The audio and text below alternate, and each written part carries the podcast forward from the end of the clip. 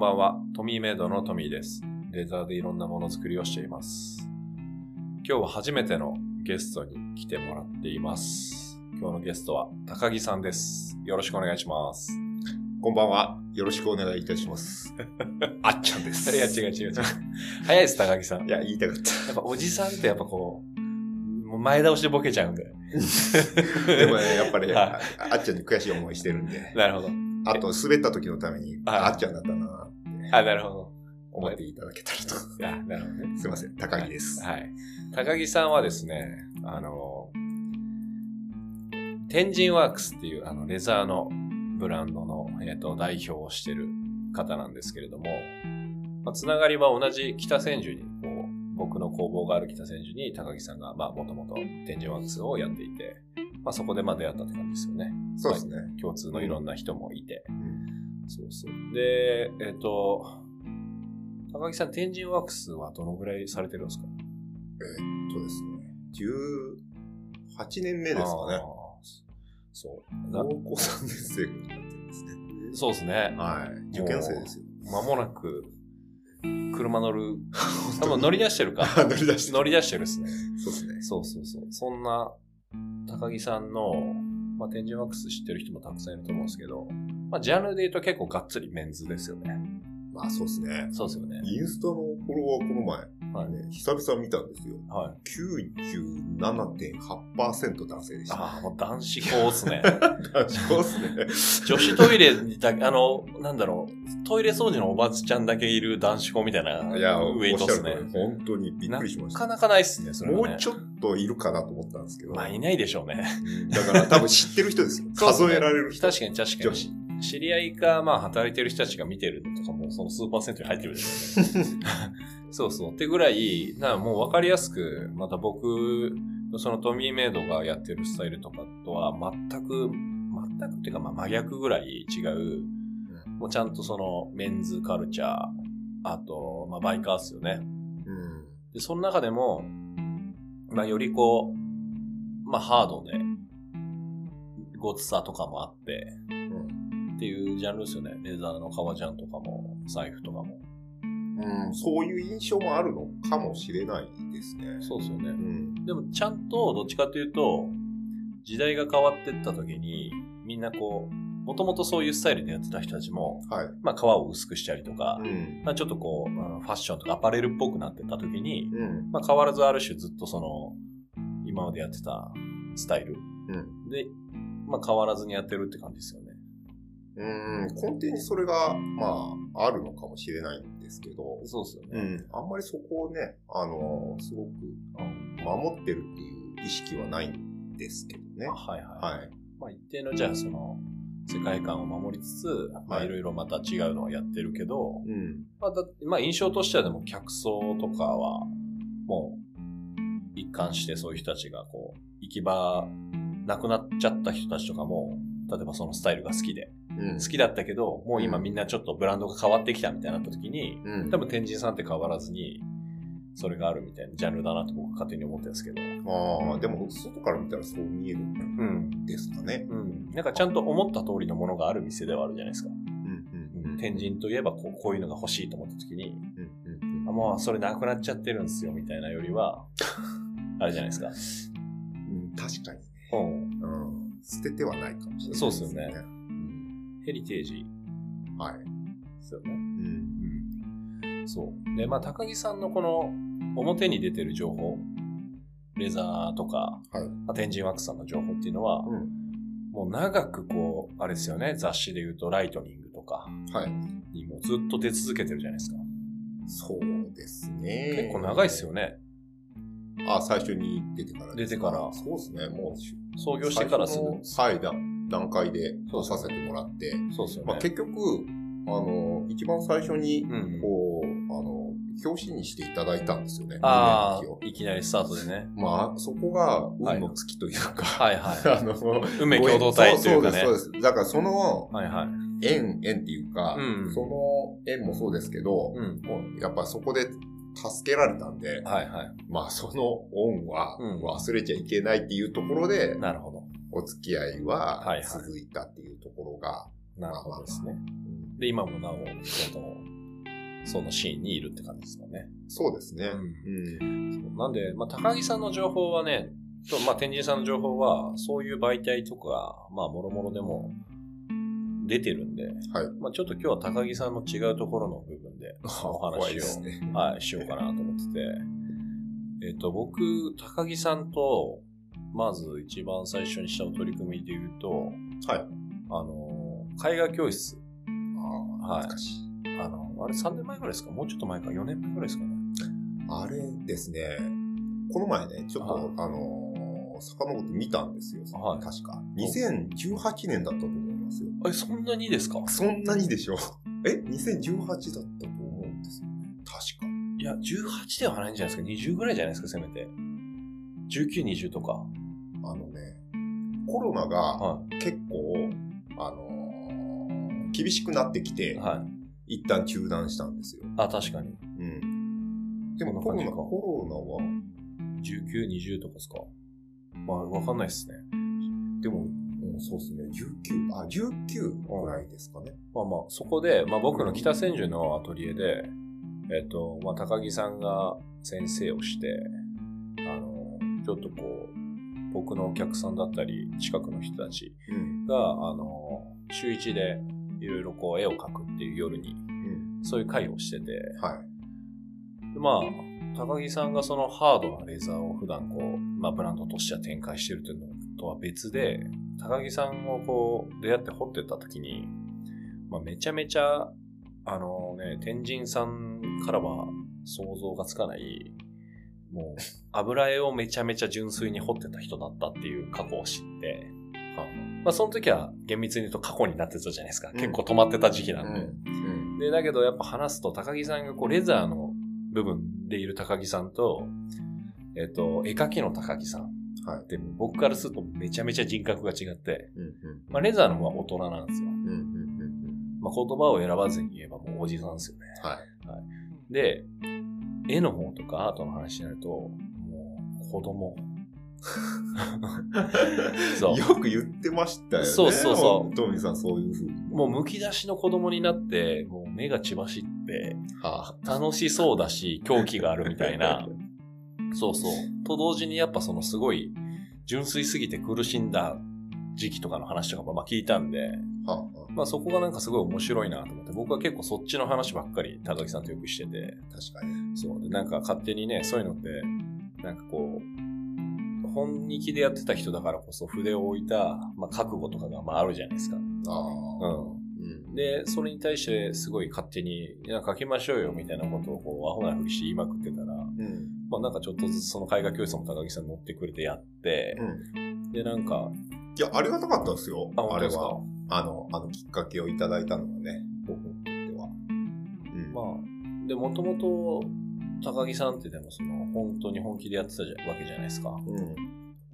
美術の経歴で言うと、どんな感じなんでしたっ経歴？け経歴。経歴？まあ別に学校名とか言わなくてもいいですけど、あ、そうですね。だから、まあ僕、田舎、四国なんですけど、はあのー、まあ高校卒業して、うんうんまあ高校卒業してっていうか、はい。そもそも、まあ、絵っていうかね、うんまあ、そういう、書くのとか、まあ、好きで、うん。うん、それで、えっと、まあ、物心ついた時からはい好きではあったんですけど、はいはい。まあ、そういう、なんかね、田舎だから、うん情報とか全然、その時代ですね、はいはい。うん、なくて、う 本気で、なんかそういう道を。目指すんであれば、うんもう東京行くしかないよとはい。いう感じだったんですよね。うで別にこの東京っていうところに、ん。まあ憧れとか、うん。何かを探しに行きたいとか、はい。そういったことって全然なくてですね、はいはい。別に田舎好きっていうか、うん別にそこで、うん、あの暮らしていいしっていう、うんなんかのんびりしてうん。いたんですけど、はい。もうそこを目指すんであれば、うんちゃんとその一対一線を、通過点というか、そうそうそう、まあ見ていかきなきゃいけないっていう。風になって、うん。まあ、追い立たれ、あのね、そういう風に言われるがままに。まあまあ東京に出てこなきゃっていう意識になってはいはい。出てきて、もう30年ぐらいいるんですけどね、こっちに。まあ、えっ、と、ってことはあれですよね。えー大学から、はい。でしたっけ？そうです。あの、浪人しましたけど、うんまあその浪人時代からうん。東京にはい来ました。はい。で、大学院まで行ったんでしたっけ？そうなんですよ。ああ出来悪いんでね。美大の。はい。で、その後に、えっと、あれですよね。その、先生したんでしたっけ？そうです。あの、美術教室を、まあ、数年、う 4, 年ぐらいか卒業し、うんまあ、大学に修了してから4年ぐらいやって、はいははい。そう、それで、展示ワークス。い。そうっすよね。ブランドやりだしたんで、は本当あの、全然、い。うんうん他のことやってないっていうか、他のことって言ったらあれですけど、まあ、作り続けたり、なんかそういう、うん、だから全然社会性がないですよね。なるほどですね。うん。そんなことないですよって、まあ言いづらい。そうそうそうそう。トミさんね。言いづらい。そうそう。いや、合ってる合ってる。そうね。だから履歴書は綺麗なんですけど、なるほうん。経験値は、ちょっとね、あの、すごくコアなところで、ど。はいはいはい。うん。まあ深掘りしてる。振り切ってるっすよね。振り、振り切ってる。まあでも高木さんはもう、まあそんな感じで、まあアーティストでやって、うん。で、僕はそのアーティストっていう印象がその、最初やっぱり意外だったんですよ。まあ見た目こそ、うん。まあね、髪いつも金髪かピンクか赤かとか変わってるじゃないですか。で、格好も結構こ。う、まあ高木さんは古着がすごい大好きで、で、いつもまあカラフルな格好してるんですけど、印象なんだろうな。いや、そうですよ、完全に。はい。はい。で、でもね、そのブランド、やってるブランド自体が、そういう、なんだろう。まあ、クラ、一等割とクラシックなものじゃないですか。うんうんだったから、定番の名作をちゃんと作っていくみたいなこうスタンスなんで、うんあの、すごいそういうアート活動をしてたっていうのが、めちゃめちゃ意外だったんですよね、最初は。うんうん。それに多分今の経歴聞いても、はい。結構そっからその、がっちりプロダクトの、何、あの、アートからプロダクトの名作を作っていくっうん。ていう風に振ったのも、うん。で、ましてやそういう、なんだろう、結構メンズライクなものに振ったのも、はい。すごい、あれですよね。あの、結構意外な経歴ですよね。そういう人いないですよね。レザーの中に多分。ああ、確かに。うん。うん。業界にね、あんまりいなくて、うん。なんか、えっと、結局、その、ヘリテージというか、うんクラシックスタイルで、うん。まあ、この十数年、うん。まあ、なんとかやらせてもらって、うん。なんか、その中で、うんまあ、トミーさん言うように、そういうふうな、はい。ちょっと、パンドラの箱をうん。開けるというか、そうですよね。まあまあ、そのきっかけを、うん、くれて、はい。これ、すごい自分でね、うんあのー僕はその筆を置いた時に、うん。あのー置いてかれる？うん。置いてかれるから、はいもう見ないっていうか、うん。まあその、ずっとその、まあ、学生の時にう、ん。一応デビューはさせてもらって、はい。画家として。賞とかね、取ってましたもんね、そうですね。だから25の時にもう画壇にデビューはさせてもらったんですけど、はい。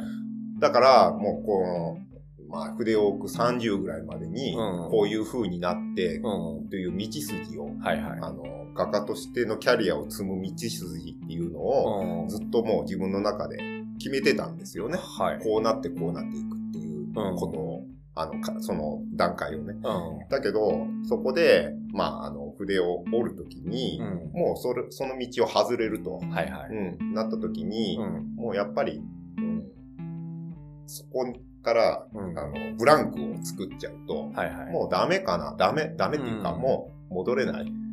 そういう気持ちでそうですね。置いたんですよね。そうです。筆をね。一回。はい。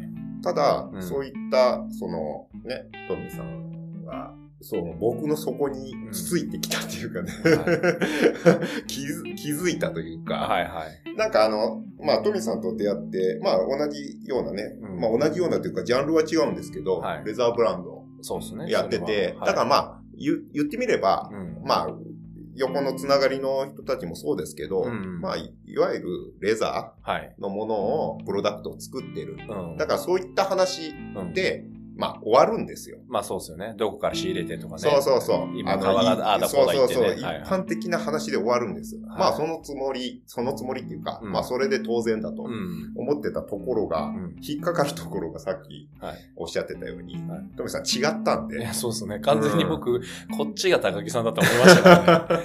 まあ今でもそう思ってますけどね。まあそれはそれで。だからそれの嬉しかったですよね。はいはい。あの、純粋に。バレたって感じですよね。バレたし、はいうん、バレないんですけど、はい。うん、だから、あそこを見抜ける。っていうところが。一つ僕も驚いたし、ああ、本当ですか。うん、だからなんか、うん。うん、話してもいいなとか、ああ。うん、これ、うん、腹を割ってもいいなとか、うんいうことが、本当多かったですね。ありがたいですね。なんかやっぱ自分から、なんて言うんだろうな、うんそういったことって、はい。うんと、わから、わ、なんか感じることだと、うんが多いと思うんですよ。感じる部分、分野のところが。そうですねだ。からそれうは、ん。言えないですよね。まあそうですね。うん。だからう、ん。うん。まあ、は、話していくうちに、はいまあはい。自分の中でもいろいろとこう、まあ、変わって、変わってきたっていうか、ああ。うん。そう。それで、まあ、その、絵画教室もそうなんですけど、はいはいなんかいろんなことがこうね、ちょっとずつちょっとずつ動いてきたんでしょうね。うん。うん。そうなった時に、やっぱその話戻すと、はい。ヘリテージなその部分でうん。やってたことっていうことは、はい。自分の中の、うんまあそれも経験で、うん。まあそうですよね。それがあって、うんあの、ただ、あの筆を置いて、なんか休んでたことではなかったっていうことを気づかされまし創作はしてましたからね。た。そうですね。違う。なんか思ってたのと違うところに行ったけど、そうですね。まあ言ったら実はそれが、もう本当に必要なプロセスだったと、は結局もう一回筆を持った時にい。、うん。思ってびっくりしたみたいな。びっくりしました。そこはさすがに繋がらないだろうと自分自身、まあ、思ってたというか、思ってました。無意識だったけど、うん。そういうことですよね。そうなんですよ。面白いっすよね。気づかされましたね。それは経験がないとできない。だから、あの、頭でどんなに考えようが、こうだ、ああだって思うが、多分、わからなかったことだうん。と思いますね。そうですね。すごい、それ面白いっすよね。なんかあっちゃんが聞きたがってましたよ、その話。本当ですそう、かなんかあっちゃんがね、高木さんがその、あの、なんだっけな、去年の年末か年始に、その、インスタで、はい。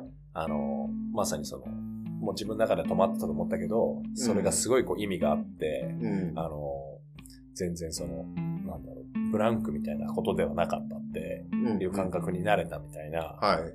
それがすごいいい文章で、あの、いつも古着屋ではい。会っている、なんかそのユニークおじさんの高木さんじゃない部分。ユニーク、ちょっとボケ多めで、滑りがちおじさんみたいな。そうですね。あの、過剰なボケ。そうそうおじさんの典型みたいな、本当に。ダジャレおじさんみたいなとこもあるじゃないですか、やっぱり。あるあるあるはい気抜くとそうなりますからね。良くない現象ですね。声が大きいダジャレおじさんみたいな。はいはいはい。いや、でも、きついね。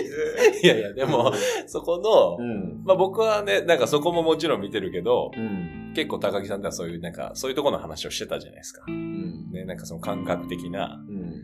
なんで、あのーそう楽しみにしてたし、うんすごいそれの、なんかインスタ見て、うん。すげえいい文章だったって言ってましたよ。それねあ、聞かされてない。あ、本当ですか？本人から。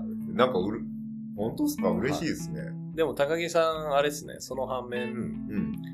あの、やっちゃんがめちゃめちゃ高木さんにダメ出しされたって言ってました。そう、だからめ、みんなに面白いって言われてるあっちゃんが、高木さんに超ダメ出しされたんで、高木さんは多分相当やるんだろうなっていう。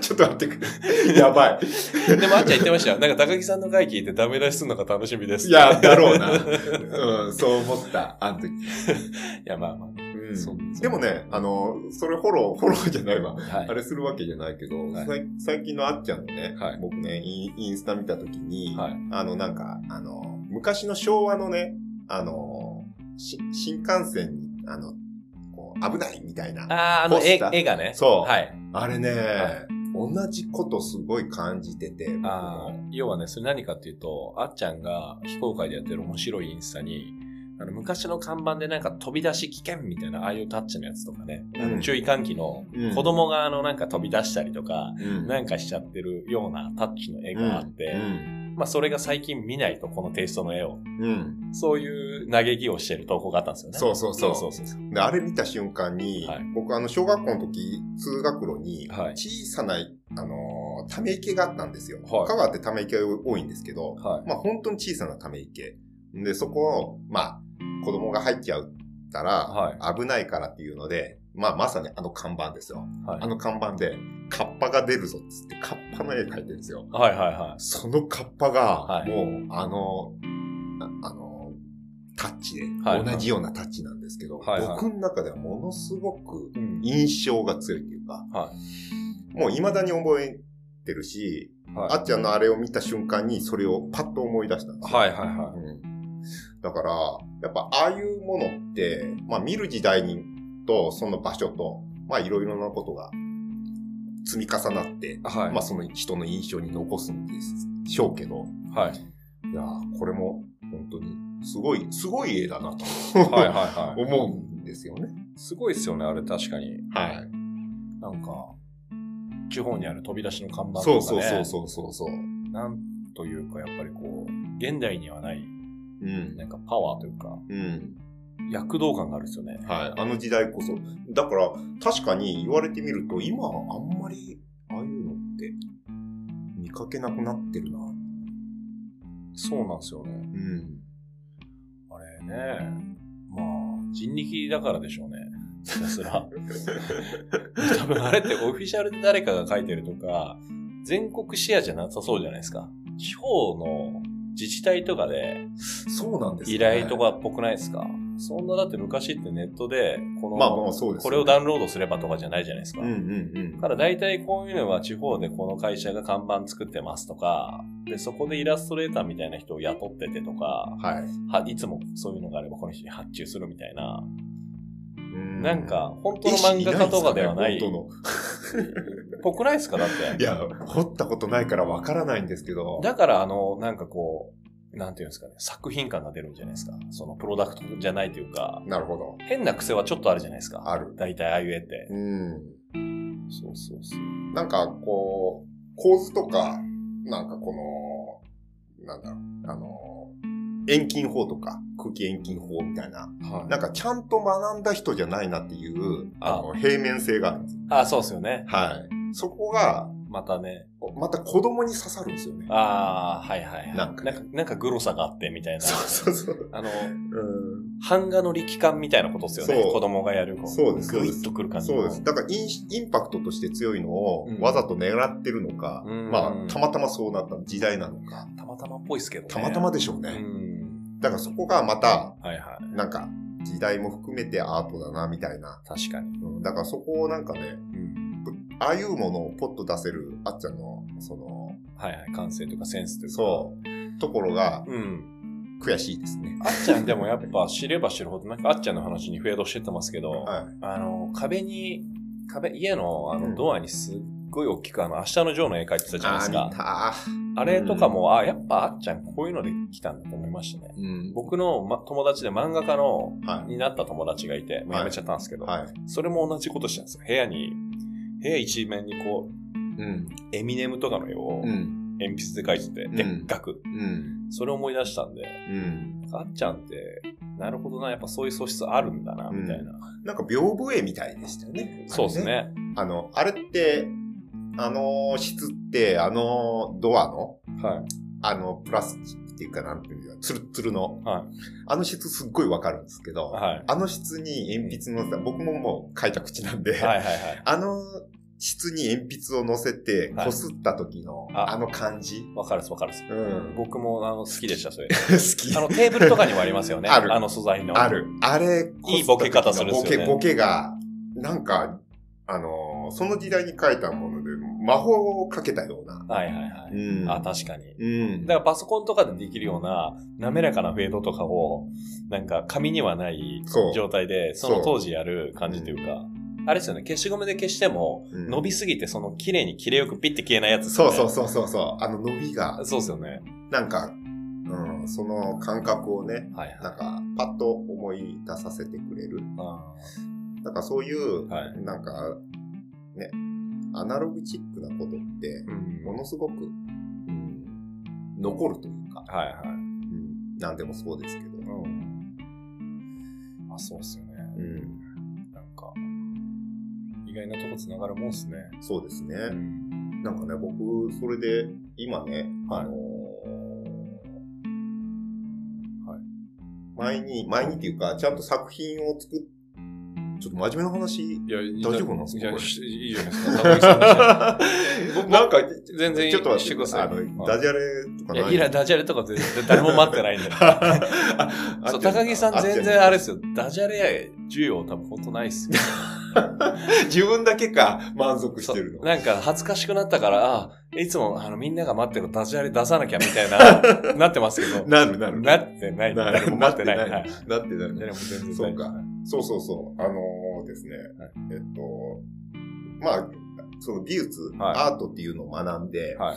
まあ、結局僕、専攻って、うんまあ、油画っていううん油、はい専攻で、はいまあ、あのー学んだんですけど、はい。それでまあ、あのー油絵の具っていうものを、うんなりわいというか、はい使って、はい。まあ、それって、うん。まあ、その、まあ、西洋から来た、はい。うんものなんですけど、うん油絵の具っていうのは。うん、で、まあ、あのー絵とかうん。作品って、うん。まあ、その、か、壁とか、はい。まあ、そういうふうに、あのーかけてみるもの。うん。だから結局、描くときも、うん。その壁に描く、か壁にかけるっていうことをうん。前提に描くんで、はいはいはい。うん、イーゼルに立てたりとか、はいはい。うん、あの、まあ、立ててうん。離れたりしてうん。描きながら見る。はいはい。うん、それをですね、うん。あの、まあ、そういうものだと思って、うん。ずっとその、やってた。うん。うん。で、それに対して、何か違和感があったんだけど、はいそれをずっとずっとわからなかっおた。ずあの、だけど、こういうものだとはいはい。やってたんですけど、はいあのー最近ね、書いてるのが、うん。まあ、あのー慣れ親しんだうん川にちょっとね、絵を描いてるんですけど、床に置いてますよね。そうはい。これが、うん信じられないぐらい気持ちよくて。ああ。な、あれあの、だから、こう、もう、床にうん寝そべってというか、うんもう手ついて、うん。あのーいわゆる、覆いかぶさるようにうん。書くんですけど、うん。なんかそれが、もうすごく出せるっていうか、自分の感覚をね。なるほど、なるほど、うん手先だけじゃなくて、こう、全身で対峙してる感じになる全身で対峙してる。その、それは、はい。あのーさっきの、あの、壁の落書きじゃないんだけど、うん、自分が、あの、小学校とかうん、幼稚園とか、うん。まあもっと前からかもしれないですけど、うん。まあ多分床に入っていはいはい、自分の作画、はいはいはい。うん衝動をうん。やってた時の感覚、はいはい。あと砂場にうん。絵を描く、うん。校庭に絵を描く、はいはい。んで道路にあのチョークで絵を描く、ああの頃の感覚にすごくーはいはい。近くて、肘先のコントロールだけじゃなくて、なんならまあそこで疲れてきたこととかもうん、全部作用して、そ体重移動で書くときに。どこまで手は持っていくか、重心次持っていくかみたいな、うん。なんかまあそういう感じっすよね。そう。ほんで全部も見れないんですよ。あはいはいうん。そのところに集中して見てあて。ーなるほど、うんなるほどね。でもそのことが、まあ自分は一番すごく感覚に近いというか、はいはうん、自分のやる、かあれ、感覚にい。、うんうん。うん、一番直結してたんですよああ、ね。面白いっすね。なんかそれをね、ちょっと、うんあの、伝えたかったっていうかああ、なるほどね。僕が、その、作品がうんぬんっていうよりもそこに気づけた。なぜこう描けなきゃいけないの？その、まあ当然絵は飾るもので、う。うんん、あの、唯一無二、その人がはい。始めて、その人が終わりまで完結させて、うん完璧な四隅を決めて、はい。うん、あの、グーの音も出ないものがうん作品だと。うん。うん、ではなくて、う。うんん、だからやっちゃったとかもあるんですよ。うん。うん、ついつい。はいはい。うん、でひ人と喋りながらもやるし、うん人が見ててもはいよかったりとか、うん。寝そる、ね、寝転がってやったりとか、はいはいはい。うん。なんか、ここにあれがあったからこうつけちゃったとか、うん。なんか、床でやってると、急にそれが、あの、自由に生まれる。なるほどね。うん。まあ、それは、その、行為もそうなんですけど、はい。まあ、その、置いた時間っていうのが、うん自分の中で、うんう、こうでなきゃいけないっていうことを取っ払ったっていうか。なるほど。うん。それももちろん、だからまあ、年を重ねたっていうはいはい。ことも、うんまあそれは必要だったんだなって。まあ、そうなんでしょうね。はだって高木さんの話聞いてたら、そのやっぱ若い時って、まともじゃ書けなかったって言ってたじゃないですか。い。はい。その、やっぱ狂気みたいなものもいるし、うん。その自分が変な話、精神状態だったり、うん。まあ、例えば暮らしのことだったりが悪くなればなるほど、のめり込めばののめり込むほどうん苦しいけど、うん。そのエネルギーで絵は良くなったり、うん描けたりするっていう感覚があったから、うん。普通の幸せとかをなんか作りながらうん。描けるタイプじゃなかったって言ってたじゃないですか。うん。でもそれって、その時はきっとそうだったじゃないですか。うん。それはね、多分、い生きた、うん。あの、時間が少ないというか、経験不足ですよ。はいはい。と思いました。うん。うん。いろんなことをまだ経験してない。だから無理やりにうん。自分を消化させるために、はいはい。そこに持っていかなきゃいけない。なるほど。うん。自分を出すために。あうんだから、それはすごくあったと思います。だから何かしらの温度が極端な、なんかこう、うん。温度感を感じないと、うんそれがまあハッピーでも悲しいでも、うん苦しいでも、うん。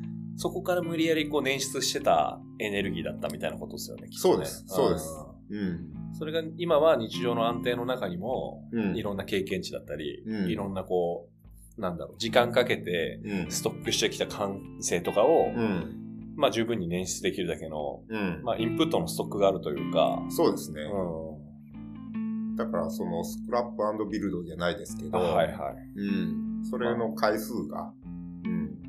そうっす。はい。あの、蓄積されたというか。うんうん。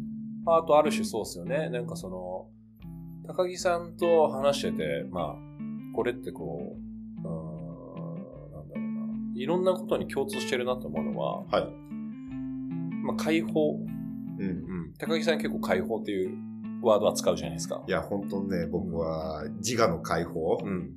まあ本当それに尽きるというか、はいはい。うん。いかに自分を、うん。うん、それ持っていけるか。まあ、最近すごくね、あのー好きな、好きなっていうか、改めて好きな横尾忠則とか、はいはい。まあ、大竹新郎とか、うんまあ、現代美術の、はいあの人たち、結構、うん。あのー展覧会もやってて、うん。まあ、共通して言ってるのは自我の解放。うん。うん。まあ、その人たちに習ったわけじゃなくて、自分が感じてたことを、はいまあ、同じように感じている。うん。で、そうだな。その人たちは、だからいかに、うん。その、なんだろう、まとめないというか、うん。もうなんかこうしようと思った瞬間に、はいはいもうダメだと。まあ、要はコントロールできれてることが、うん。なんか結構初期っていろんなことを学ぶ上で、はいはいテクニックをん身につけるとか、基礎を身につける。うんまあそれめちゃくちゃ大事だけど、はい。最終行き着くところは、まあそれを超えたものとかはい。ってことですよね。そう。ん。だから、もう、あの、自分の中で、あ、こうやったらうまくいくなとか、はいはい。こうやったら綺麗だなとか、うんこうやったらってなった瞬間にうん壊さなきゃいけない。自分の円の中にいるんじゃなくて、うん。それを割って外に常に行く行為をし続けるみたいなことですよね。そう。だからすごく、うんうん。それって共感できて、そうっす。うん。なんか、うん。僕ね、その現代アートってどんどんこう現代なんで動いていってると思うんですけど、はい。僕がその活動してた、うんまあそれ2090年代から2000年ぐらいうん。の頃って、うもう少しね、今とは違ったんですよ。はいはい。なんでかって言ったら、うん今の方がうん答えがすごくある。あの、あー見つけやすい。なるほど。うん、いろんな情報で。はいはいはい。その頃の方がアナログで見つけられなかったかなら、るほど。そのものでうん。答えをまだ出そうとしてた。はいはいはい。うん、だけどそれを壊すというか、うんうん、それは、ね、手に入るうん。ものから、もっともっと、うん。あの、自我の解放には、うん。こう、情報が勝手に入ってくるものをうん。消さなきゃいけない。と思うと、もっともっと、そこが。あのもう本当に、なんか、く、く、苦悩もあるのかな？うん。うん、勝手に入ってくる情報。はいはいはい。だから、よりそこに、うん。あの目が向くというか、あうん、そういう人たちが、こ人たちっていうか、そういう作家さんたち増えてるんじゃないかなっていうふうに、うん。うん、肌感では思う。な、なるほど。うん。まあなんか今いろんな方法で形にはしやすいですからね。はい。あの、でもそれって本当の意味での形になってるかどうかみたいなことですよね。そうなんですよ。うんそこを、可視化できる形にしやすい分、うん、うん。本当のその人の中でのもっと深いところにある形になってるのかみたいな、うん。そこの難しさですよね。そうですね。で手前の形にすることに結構器用になっちゃうと、うん。まあそういう芸術とかでいう、もっと一見形にななってなさそうな期間が長いやつとかが、うん。あの、今行こうとしてるラインとか、うん。待ってる大きな着地とかに、ね、ここをたどり着くかどうかみたいな。うん。まあいや、そうですね。こんな話をね、だから高木さんと会った時は、まあ本当に、最初からね、何言ってるか大丈夫ですか？いや、大丈夫夫じゃないですか。まあはい分かんなきゃ分かんないでいいじゃないですか、うんそういうのあ、なるほど。そうそうそう。それがいいじゃないですか。はいうんで、なんかトミーさんも僕もそうですけど、そうんのプロダクトっていうのはそのうんね、1から10じゃないけど、完成がはい。もちろんあって、うんうん、これに向かっていく。うん。うん。まあまあ、その説明書じゃないですけど、うん。まあそれがあって、うん。まあそこに行き着くまで、まあまあ技術とか、うん、まあ、こう、綺麗に見せるとか、うんうんまあいろいろあるとは思うんですけど、うんまあ最終的にはこれで終われる。はいだか。らゴールがある。はい。だからその安心感とか多分あるし、うん。あの、それを知ったが、知ったからこそ、そっちの、もう、う ん答え、答えというか、うん、ないものがうん、より見見えるというか、はいはい。うん。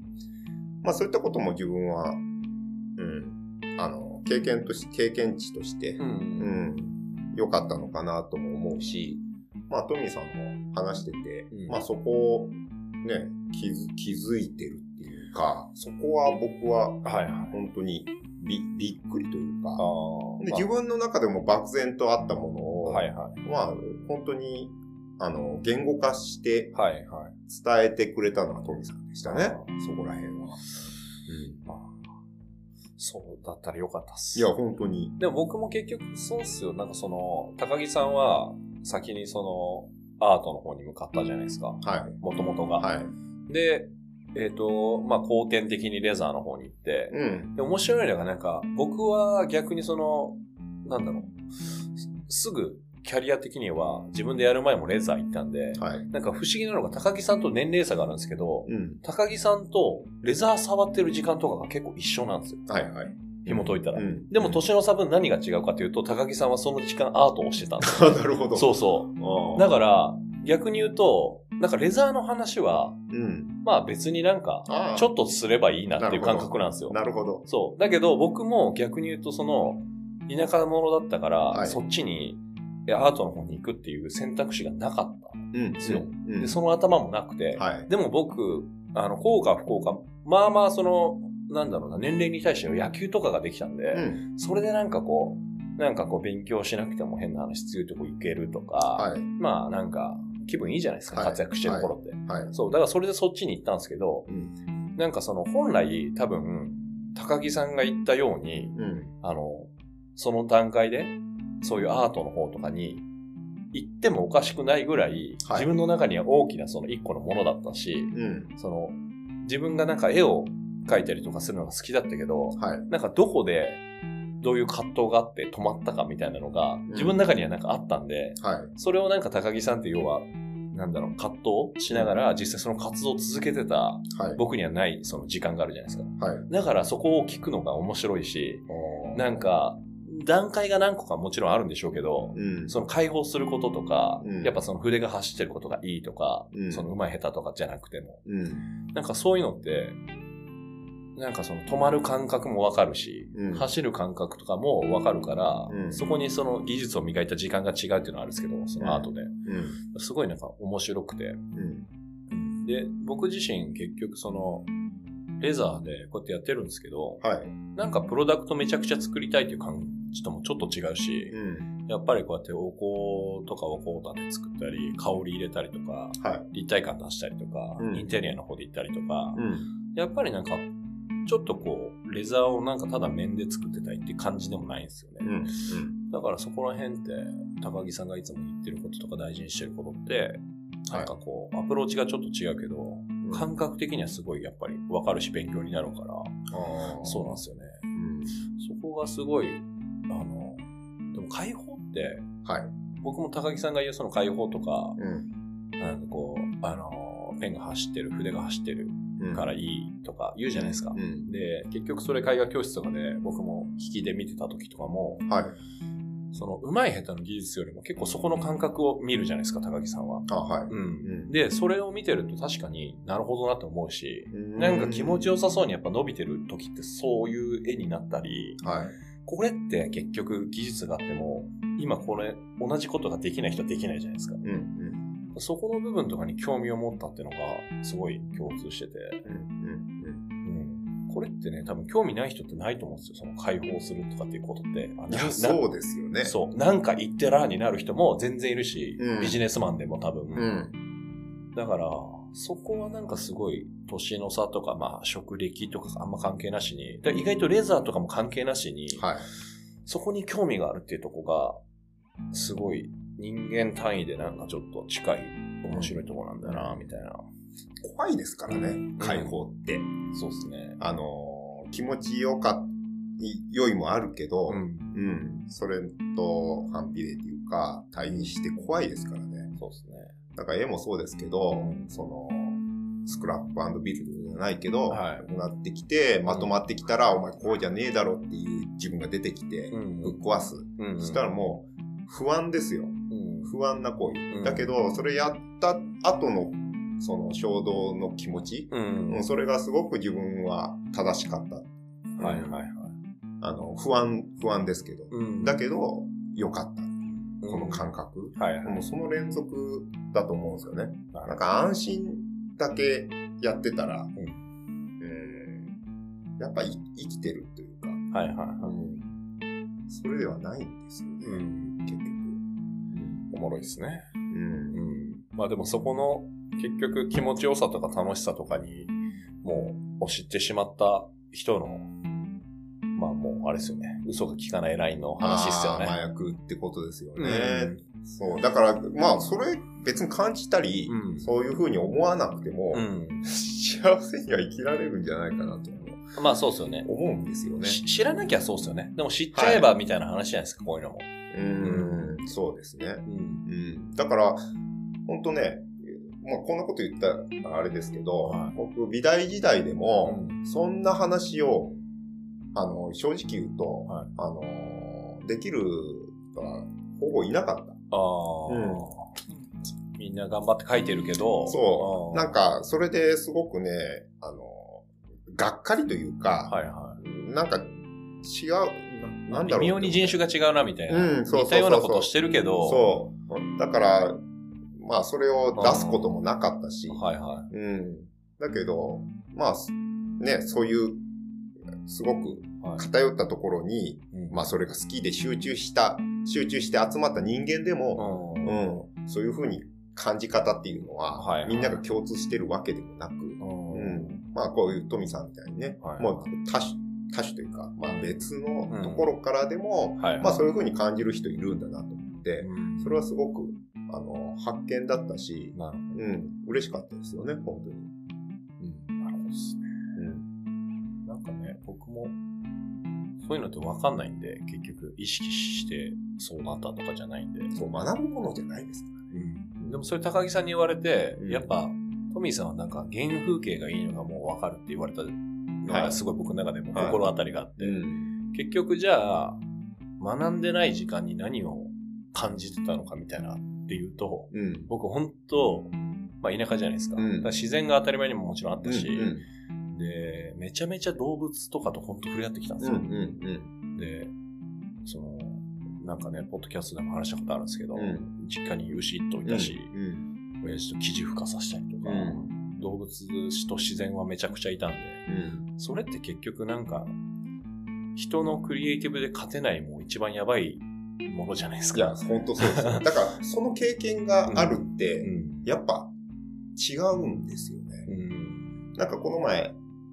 あの、トミさん、あの、熊本にはい、はい、はい。で、ほんで熊本ですごくその自然に、うん。うん、すごい感銘してた。受けたって。はい。僕見てないですけど、うんああ、トミさんがうんそれに対してうん心を揺さぶられたことっていうのが、うんなんかすごく感じるんですようね。ん。で僕、あの、自分の話ですけど、はいあの、この前、うん。えっと、岐阜に、うん。あの、株杉の森っていうのがあって、はい。あの、岐阜出身の、はい。あの、知り合いがいて、はい。その、株杉って株みたいな杉なんですけど、はいそこの森が、まあ、樹齢400年から500年ぐらいのはい。杉なんですけど、うんそれが突如あるんですよ。はい。はい。で、それすごく、あの、行ってみてほしいですっわれて、おあの、行く機会があって行ったんですよ。ーはい。おー。すごくないですか？今ちょっとスマホで見てるんですけど。トミーさんにも行ってほしい。やばいっすね。これうん。行った時に、この空間とはいはい、その突如現れたそのうん杉に、もう圧倒的なパワーを食らった。やば。これは行きたい。あのー勝てない。やっぱはい勝てないというか、これだっていう、もう、あの、言葉とかそういうことじゃなくて、うん。うん。あの、感じる。うん。うん。そうですよ。うんこれはすごいな。だからその自然、さっき言った動物だったりとかうん、もうその、うん、人工でないもの、はい。まあ与えられて、例えば ね、あの、人工的に作った体験物とかうんやっても、まあ、あすごいなとか、うんね、わーとかうんなりますけど、うんその日じゃない。与えられるもの、そうっすね。こう、食らうもの？うん。そう。やっぱね、それは、こう、ひょっとしたらう、ん。それに対峙した時に、うん。皆が皆同じようには感じないのかもしれない。まあそうっすよね。うん。やっぱ人間の、まあやっぱテクニックとか、はいそういう、えっ、と、アウトプットして作るものにも人工物にもやっぱ興味あるからうんうん気づけるとこだったりもするじゃないですか。はいなんか僕すっごい、なんかわかりやすいなと思うのが、うん。なんか有名な例えばデザイナーさんとか建築家の人が、うん。今、えっ、と、アートで、は例えば、えー何億もする。雲を作ったとするじゃないですか。はい。それって今もうめちゃめちゃフォトジェニックになるし、うんもうめちゃめちゃ経済効果、まああるかもしれないし、はい。もうみんな行くじゃないですか。はい。で多分すげーってなるんですよ。うん。でも結局、毎日、ただでうん。もっとすごい空があって、うん。そこには雲があって、そうですね。もう、あれって今見れてるからみんな普通だけど、そうですね。作品としてはもう日じゃないじゃないですか、正直。うん。まあ、要はそういうことっすよね。そう。海はみんな、海のすごいアートとかオブジェを作ったり、うん。描いたりする、できるかもしれないけど、うん。あの海は作れないじゃないですか。そうですね。本当の。うん。しかもそれが生きてるし、日替わりで瞬間瞬間変変わってねわるんで、瞬間瞬間はい。やっぱそうなった時に自然のアートってうん。すごいし、そうですよ。でね、もう一つとして形をのそのまま残さない。そうなんですよね。で、その熊本の渓谷行った時も、うん。なんかめちゃめちゃかっこいいなと思ったのが、うん。その、まあもちろんこう空間も絵も音も匂いもうん全部がすごい美しいんですけど、うん。今僕らってこう、頑張ってそれをこう作ったり、うん。自分たちもするし、うん。そういうシーンを見るし、うんそれにこう価値をつけてるっていう市場を見るじゃないですか。うん。で、まあそれっていいとこも悪いとこもあって、うんまあ嫌になったりもするじゃないですか。うん。でも、あの渓谷って、もう誰が見てなくても、うん。あれで居続けてるんですよ。そうそうそうそうそう。誰誰にやらされてもね。そう、人が見てる見てないとかじゃないし、うん夜もあるし。うん。でも、ずっとあれで生き続けてるっていうのが、もう、すごすぎて、まあやっぱ本物はこういう自然なクリエイティブのとこにあるよなって。うん。でね、そこに転がってる石一個も、うん。今この形になったわけじゃないわけじゃないですか。そうですね。そう。もう全部うん噴火したとこから、はい。だからもうずっとつつながって、そう。うん。突如現れたわけじゃない。そうなんですよ。うん。で、その僕らは面で見て、その景色をアートだと思ってるけど、はその中の一部一部が、うんもう全部、い。うん。ストーリーがめちゃくちゃあって、その形になったとか思うと、そうですね。そう壮大なね。そうそうなんですよ。でそのパワーを見たときに、もはう、キリがなさすぎて、そうですね。もうその、美しさに溺れたんですよ、僕。その熊本行っても。うん。うん。うん。それが他の、なんだろう。もちろんね、いろんな、どこにいても自然はあるんですけど、うん。人工物がこうんう視野に入ってくるじゃないですか。はい。で、ちょっとここだけすごいって場所は観光地になるけど、うんもうそういうんじゃなかったんですよ。そうですね。はわかる。い。もう異世界に入ってしまったというか、うん天国にでも来たのかなと思ったんです、本当に。うん。そう。だから、そういう感覚をなんかね、本当キャッチしながら感動して、なんかこう、まあ、生きてたいっすよ。いや、すっごいわかる。そう、その、株杉の森に行った時も、はい。ちょうどね、あの、天候悪くて雪が降ってて、ああ、でもう、普段は多分観光客も少しは来るんだと思うんですよ。はい。結構奥の方にあって。うんうん。そしたら誰もいなくて、あ本当に、トミーさんの言うようーに、うん天国っていうか、うん。なんか別のうんうん。世界に来れたような。はいはい。でも、すごくそのものたちのい生きてるっていうか、はい。うん、あれが感じたんですよね。うん自然が生きてるはい。状態。うん、その中に自分もは生かされてるけど、すごくちっぽけな、はい。ちっぽけなっていうか、まあそうですよね。んその中にうん。いさせてもらってるみたいな。まあ、わかるわかる。うんなんか有意識である存在っていうことだけで、もう言ったら、そこにある自然とか環境とは、はい格が違うじゃないですか。格が違う。もう僕らが圧倒的にもう飲み込まれるものじゃないですか。はい。そう。この、この今見えてる世界、これ無意識とナチュラルでうん。形成されちゃうんだと思うと、うん。もう魔法みたいなもんじゃないですか。魔法みたいなね。それに飲み込まれて、それの一部になってもいいや、みたいな。そうっすね、そうっすね。なんか、そうっすね。まあそんなぐらいのものさ、みたいな。そうっすよね。ううん。そうっすよね。うん。だからそんな、ね、なんか、そんなものなんだよ。っていうふうに。そうっすね。うん。それって、だから、ね、インプットの中でも、は僕はすごく大事というか、い。まあそうっすよね。うん。そうっすね。だって教えられたりとか、う。うんん、こうだよって言って言われるものじゃない。そうですね。うん。やっぱその、五臓六腑に感じること、うん。これがすごく大事。ういや、ん。ほんとそうっすね。しかもそこを心がけてないと、ものづくりが楽しくなっていかないっすよね。ですね。うん。うんなんか人が作ったものからインプットすると、そうっす。もう、しんどいじゃないですか。死にます。ね。うん。でさ僕さっき行きがない。そう、だからまだなんかそれでも、例えば僕らが実際のこう、固形物を作ってるわけじゃないですか、はいあの、実用品とか。うん。ってなった時に、それを実用品からインプットするとしんどいから、うん。せめてじゃあ、まあ、映像からインプットするとか、うんまあ自然とか、うん。まあそれが一番いいじゃないですか。いや、そうですよ。うんで、勝手に落としどころはつくじゃないですか。うんその僕らが作るものなんて、うん人が作るから。いや、そうですよ。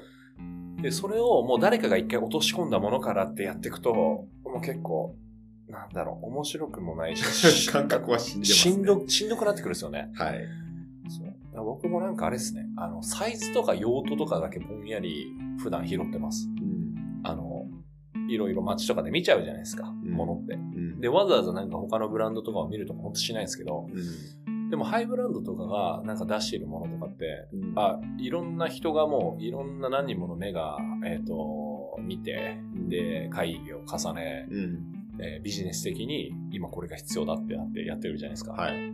だからそのラインナップとかの必要性は、やっぱ僕らも人に向けて作ってるものなんで、そうですねそう、見るんですけど、うん。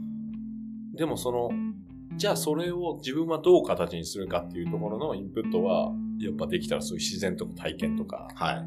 なんかね、経験とかうん。で、偶然で、そうですね。あ、なんかこの色味いいなとか、うんあ、このラインの柔らかさ好きだなとか思ったところかかららぶち込みたいですよね。本 そうそうそうそう。当。だからその解放って、その解放、その感覚の解放っていうのを、やっぱ常に、うん。うん、大事にしときたいというか、そうっすね。うん、開いときたい。そうっすね。うん。いやー、なんかこんな話ばっかりしてるんですよ、いつも高木さん。ねえ、これ人に聞かせていいんですか？まあ、でももうほら、55分ぐらい今なってるんで、やばいな。もう多分離脱する人は離脱してるんで大丈夫です、これ。あ本当ですか？はいはちょっとすいません、長、長いいや、いいっすよ、いいっすよ。まあ、これでなんか、またバカ話するときもあっていいし、また高木さんとはゆっくりね、いろいろ話しましょうよ。そうですね。はい。はい。こんな感じで、とりあえず、行きます？今日そうですね。は。はい。なんかもう一発ここから行くのはちょっとなんか違う気がしますよね。うん。ってことで、高木さんの今日は、えっ、とね、ちょっとした入り口の紹介と、アート熱と、こんな人ですっていう部分でした。高木さんありがとうございました。ありがとうございました。またよろしくお願いします。お粗末様でした。はいよろしくお願いいたします。じゃあ終わりです。さようなら。